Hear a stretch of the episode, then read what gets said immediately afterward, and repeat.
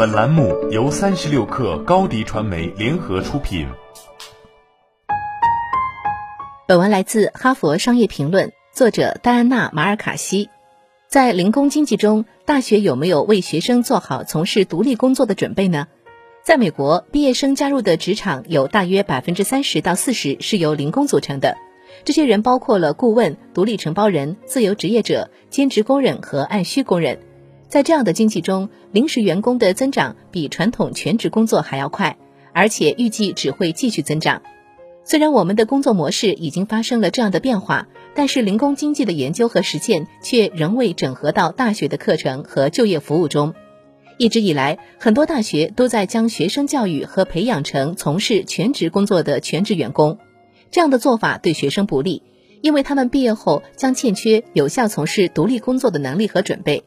要想为学生做好毕业后进入职场的准备，大学可以采取这三个重要的举措：一是传授独立工作的基本技能。过去的七年里，我在巴布森学院讲授一门关于零工经济的 MBA 课程，这门课是由我设计的，它是美国首个零工经济 MBA 课程。而且据我所知，这类课程也仅此一门。这种局面必须改变。一个成功的独立工作者所需具备的技能有很多是可以传授的，包括公司的成立、小型后台办公室的管理、讨价还价、咨询合同的商议、营销和品牌策略的制定和执行。只要用不同的方式传授这些基本商业技能，学生就能学会独立工作和创业，并获得丰富的零工经验。上过我的课的学生们学会了这些技能之后，都在自己的工作方式上做出了重大改变。他们告诉我，能够做自己选择的工作，还能住在一个自己喜爱或者离家不远的地方，又不必通勤上班，让他们很是感激。虽然这些例子只不过是个案，但是他们却预示了基本创业技能的传授给学生的职业生涯和个人生活带来的好处。二是扩大就业服务，提供零工机会。大学的就业服务关注的是学生和全职工作的配对，但是就目前来看，这类服务却一直忽略了零工经济下独立工作的日益增长和重要性。他们陷入了只有全职工作才算工作经验的心态中，从而不会帮助学生们在暑假期间获得工作经验，更不会帮他们在学年期间找到兼职工作。就业服务必须更好地帮助学生找到工作机会，而不仅仅是找到工作岗位。不过，变化的苗头已经出现，比如说，德克萨斯州大学奥斯汀分校和维尔斯利学院的就业服务已经开始向学生们介绍零工经济。德保罗大学音乐学院利用一款叫做 The Gig Connection 的学生应用程序，帮助学生在芝加哥各地找到零工机会。像这类帮助学生找到短期项目、任务和零工的专用平台和应用程序仍然很少见，但是他们的存在已经为我们展示出了就业服务未来的样子。三是把实践经验交给学生，很多大学一方面积极热情地参与了零工经济，另一方面却又只教学生怎样成为传统员工，从事全职工作，可以说是自相矛盾。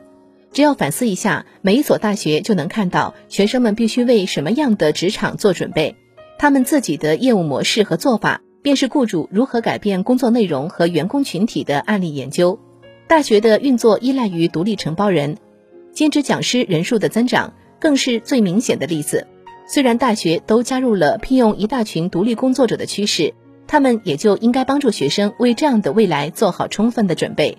为了帮助终身全职教授提升品牌知名度和增加收入，很多大学期望和允许他们从事兼职工作，比如咨询工作、带薪研究、演讲。对大学教职员来说，从事兼职工作的终身企业家已经变成了常态，而非例外。至于学生就不是这样了，很多学生毕业后带走的只是一张成绩单，哪怕是学年期间的小型兼职工作，无论是作为一门独立的必修课，还是作为现有必修课的一部分，也都能让学生尝试到各种不同的工作，从而获取到具体的技能和工作经验。很多大学已经把在校学习的需要和获取学分和学位的能力分隔开了。高等教育增长最快的新产品就是在线远程课程和项目。他们的学生可以自行选择进行学习的时间和地点。远程独立工作增长背后的推动力，同样也是对控制能力和灵活性的渴望。零工经济正在颠覆公司的工作模式和招聘手法。越来越多企业领导者选择根据企业的需要，与独立承包人、顾问和自由职业者合作，而不是聘请全职员工从事全职工作。要想获得成功，学生除了要学会怎样当个自雇人士和企业家之外，还要懂得如何经营一家小型企业。只要把自己的实践经验交给学生，每一所大学都能帮助毕业生们做更妥善的准备，因为他们将加入的不是过去的传统工作。而是今天越来越独立的员工群体。好了，本期节目就是这样，下期节目我们不见不散。欢迎添加小小客微信 xs 三六 kr，加入三十六课粉丝群。高迪传媒为广大企业提供新媒体短视频代运营服务，商务合作请关注微信公众号高迪传媒。